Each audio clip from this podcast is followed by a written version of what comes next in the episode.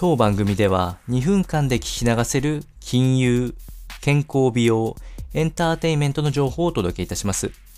コンテンツ内容の活用方法や質問をしてみたい方は月額サブスクリプションモデルのオンラインミーティングをご用意してありますので概要欄よりご確認ください。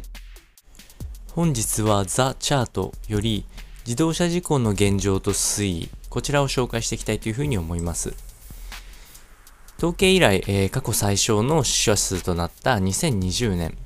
えー、このあたりから、あこのチャートを見ていこうかなと思っておりまして、えー、自粛に伴う車利用の低下から過去の中でも統計以来最小の死者数となる3000人に収まるといった結果が出ております。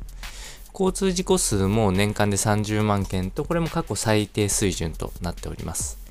えー、大きい人数になった時はいつかというと、平成元年、こちらが最多の、えー、年間死者数が1万人を超えている時期がありました。まさに自動車販売のピークと重なりまして、えー、その後交通法の改正とともに徐々に、えーえー、死亡者数の低下が図られていきました。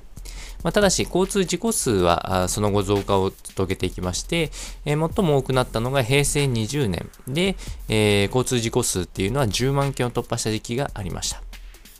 えー、今後はですね、一時的な増加は見込まれるかなというふうに思います。えー、自粛のいつか解除となることとともに交通量が拡大していくことによって死者数っていうのはどうしても増加傾向にあるんじゃないかなというふうに思われます。ただし、長期的な目線で見ると、自動運転の技術が普及ともに、えー、自動車自体のその自動運転の普及が進めば、えー、死亡事故っていう可能性が減少してくるんではないかなという見込みで私は見ておりますので、参考にお伝えをいたしました。それでは本日も頑張ってまいりましょう。